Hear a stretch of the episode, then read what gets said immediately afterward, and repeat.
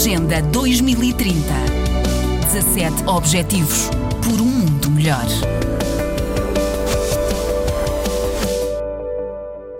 Tem um déficit de 5,9 milhões de enfermeiros, com as maiores lacunas nos países da África, Sudeste da Ásia, região leste do Mediterrâneo e algumas partes da América Latina. Esta é uma das grandes conclusões de um relatório publicado esta segunda-feira pela Organização Mundial da Saúde, OMS e parceiros. Mais de 80% dos enfermeiros de todo o mundo trabalham em países que abrigam apenas metade da população mundial. Um em cada oito trabalha em um país diferente daquele em que nasceu ou recebeu a sua formação. O envelhecimento é outro problema que ameaça a força de trabalho.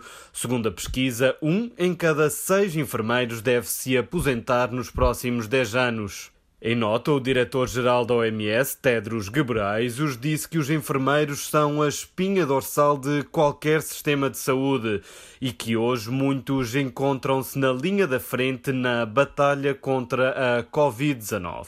Para o chefe da OMS, o relatório é um lembrete do papel único que estes profissionais desempenham e um alerta para garantir que eles tenham o apoio necessário. Agenda 2030. 17 Objetivos por um mundo melhor.